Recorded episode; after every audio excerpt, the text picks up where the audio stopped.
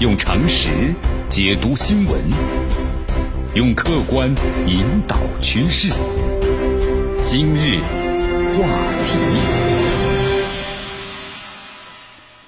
这里是今日话题。大家好，我是江南啊。你看这周的话呀，我们说了，中国和澳大利亚之间呢爆发了一场很罕见的口水战。这个口水战呢，我们说了还在继续，而且全世界啊都在这观战了。呃，有几个呢很有这个意思的观察点，今天和大家先分享一下。一个就是导火索嘛，这个导火索呀，其实呢还不是中国和澳大利亚之间的问题，而是呢澳大利亚的军队在阿富汗的作恶的电脑的漫画。请注意啊，是漫画。你看，围绕这个漫画呀，很多国家卷入进来了。有些国家呢，我们说只有立场，它没有是非啊，这大家应该懂的。比如说这五眼联盟，对不对？好，更多的漫画呢出来了，那么更多的报道出来了，更多的真相不断被提起，那么事情进入第二个高潮了。好，这里江南坦率的说一下啊，其实随着事情呢不断的这个发酵，过去一个星期呢，应该是澳大利亚可能最难堪的一个星期了。你看，其实。那么作为这个全世界的人看到这个消息之后的话呢，都很感慨呀，整个澳大利亚的老脸都给兜尽了，如果还有脸的话，对吧？为什么？它就是一张漫画呀，而且是澳大利亚呢作恶往事被这个世界呢提起来了，这些能够抵赖吗？你自己都承认了，也包括今天我们节目一开始的时候，这澳大利亚的前特种部队的成员，对吧？做客这个澳大利亚的呃广播公司媒体的这个节目的时候就说了嘛，包括后来这个澳大利亚的国防的这个司令，对吧？这个自己的报告。也都承认了，这没办法抵赖的。至少有三十九名阿富汗人被澳大利亚的特种部队杀害了。请注意啊，根本不是在激烈战斗中被错杀的，而且被害的人当中，相当的部分呢是手无寸铁的无辜的阿富汗平民。你看看有些杀戮呀，就是澳大利亚的士兵呢想练胆儿。比如说巡逻的时候，澳大利亚人呢会找来一个阿富汗的倒霉蛋，是吧？上级军官命令你年轻士兵刚来，执行第一次杀戮训练，咱们练练胆。然后呢，这阿富汗人的身旁呢会放这些武器、无线电等设备，就说他是这个什么呢？这个反抗者，那么掩盖滥杀的事件。根据这一份报告呀，其中非常残忍的一起事件，两名只有十四岁的阿富汗的男孩被澳大利亚的士兵抓住之后呢，割喉了，然后他们的尸体被装进这个袋子，扔进了河中。所以说，你看上去一个似乎呢很平和、非常有人权的国家，但没想到士兵的骨子里啊是这么凶残。这么冷血，这么令人发指，他就只能道歉了，对不对？所以澳大利亚的国防军司令呢，坎贝尔道歉嘛。我代表澳大利亚的国防军，为澳大利亚的士兵所有的不当行为，向阿富汗人民的表示诚挚的、毫无保留的歉意。在之后的话，澳大利亚的总理呢，莫里森也打电话给这个阿富汗的总统的加尼，对吧？表示了最深切的悲伤。但是呢，当咱们中国的外交官赵立坚转发了相关的讽刺漫画的时候，这莫里森却勃然大怒，认为推文呢非常有攻击性，令人震惊。那么中国政府要感到呢什么十分羞愧，还要求中国道歉，不是你澳大利亚道歉，而是呢中国道歉。这张图不真实吗？这张图是一张电脑的漫画，其实道理呢非常的简单，虽然干了丑事啊，但是我们自己说可以，你们中国就是不能说。而且还被中国指着鼻子说，那澳大利亚的政客就无法接受了。呃，要知道啊，过去一百多年，只有西方的指责中国的份儿，什么时候轮到你中国指责西方了？但是现在呢，世界格局发生了重大变化，这澳大利亚我们说这弯儿转不过来，同样心态的还有不少的西方国家，对吧？新西兰、法国、美国都纷纷站出来声援澳大利亚嘛，毕竟同气连枝，都是五眼联盟啊，有时就不必在乎呢是非了，哎，表达个立场，声援一下。自己的小兄弟是不是？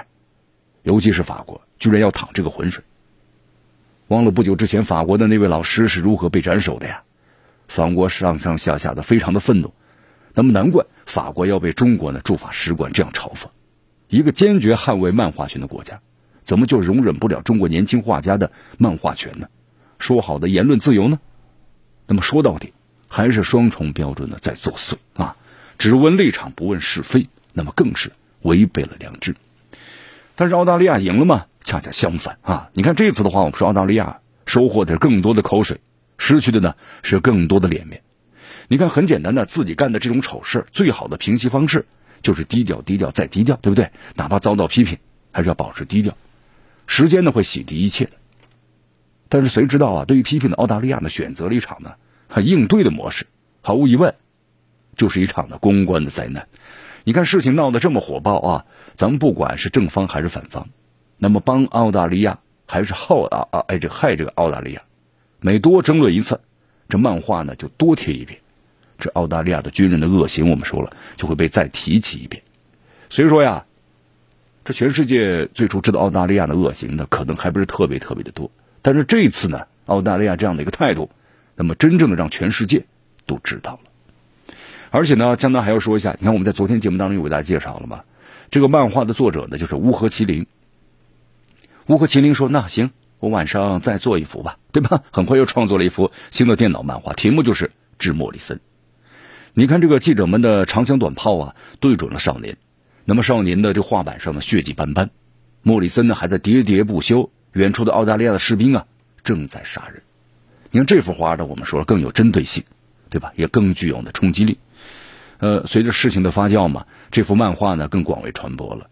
你看这个莫里森啊推特下的留言，很多人都贴了这张漫画给他看的，看姓名有华人在贴，也有外国人在贴。所以说啊这个事情呢就像江南刚才所谈的进入第二个高潮了，所以大家呢可以预料一下啊，如果口水战继续的话，那肯定会有更多的漫画出现。因为像这种焦点的事件呢在西方大传播的速度非常快的，因为你澳大利亚的士兵你滥杀人那是事实啊，而且你自己的国防军的这个司令都说了嘛，对不对？报告都披露了，你跳到太平洋能洗清吗？洗不清的。当然这起漫画的事件呢咱们还要放在呢中澳关系呢急剧恶化的大背景上来看啊。你看这个一幅漫画的问题上呢，澳大利亚的一些政客呢来发难，就反映出了个问题，他们已经是方寸已乱了。其实在此之前的话我们说了，中澳关系呢本来还是不错的啊，咱们中国呢一直也是澳大利亚呀最大的这个贸易伙伴。你看在一九年的时候呢，咱们看一个数据吧，澳大利亚的对中国出口是达到了一千零三十九亿美元，那么从中国进口呢五百五十亿美元，那一半都顺差呀，就挣钱挣得多，对吧？所以澳大利亚经济的繁荣呢，那一句话很大程度得益于咱们中国的。你看咱们中国是他这么大的一个好的客户好的市场，但是过去一年呢你看澳大利亚怎么做的，各种劈头盖脸呢、啊、新冠问题上率先发难，对吧？在华为的问题上那是咄咄逼人呢、啊、那南海的问题上呢那更是不断侵犯咱们中国的核心利益。那中澳如果交恶的话，谁才是输家呢？你看这个问题我们之前分析过 N 多次了，你看包括这国外的媒体也在分析，如果中澳的贸易 百分之九十五 关闭的话，那澳大利亚的 G D P 会下降 百分之六， 那么中国呢会下降 零点五。 哎，对于咱们中国来说就是被蚊子叮了一口嘛，没事儿。好，当然我们说了这应该呢不是中国愿意看到的，但是要和中国做生意赚钱，就刚才我们所谈到的一样，对吧？你正常依附于澳的呃这个美国，那么在经济上呢就想和中国呢继续呢保持良好的合作哈，那你这个关系怎么能好呢？还能维持吗？不能够太天真了吧。所以说莫里森呢想在漫画问题上发难，哪知道呢我们说了掉进了一场的新的公关的灾难啊。你看这个莫里森最新的表态呀、啊、应该是认识到了问题挺严重，后来呢第二天开始灭火了嘛。在十二月一号参加视频会议的时候，莫里森这样说的，说澳大利亚的目标呢是维护国家的利益和价值观，同时努力保持、啊、和中国的工作关系。他说那个漫画事件呢就不需要再进一步的放大了。当然我们说了树欲静而风不止啊，你想收其他国家还未必呢，对不对？你看这美国的话呢还在不断的煽风点火，美国国务院的发言人还在扬言说要和澳大利亚一道啊共同来对付中国。你看这就是唯恐天下不乱。那么从另一个角度说呢，也想把澳大利亚推进火坑里继续推，对吧？所以最后咱们来总结一下啊，第一呢，澳大利亚军人的罪行因为招惹咱们中国被全世界知晓了，这应该是中国外交第一次吧。其实这给咱们很多的一些启迪或者是这个思考啊，事到临头了必须呢敢于斗争，善于斗争，所以该对的时候咱们就要对，对不对？那么另外呢咱们这个民间的智慧也不容的小事啊，你看尤其是这个漫画的力量，文字咱们不占优嘛，因为我们必说了这文字是有国界的，他看不懂，那咱们就一图胜千言呢、啊、更具战斗力，对吧？好，这其一啊。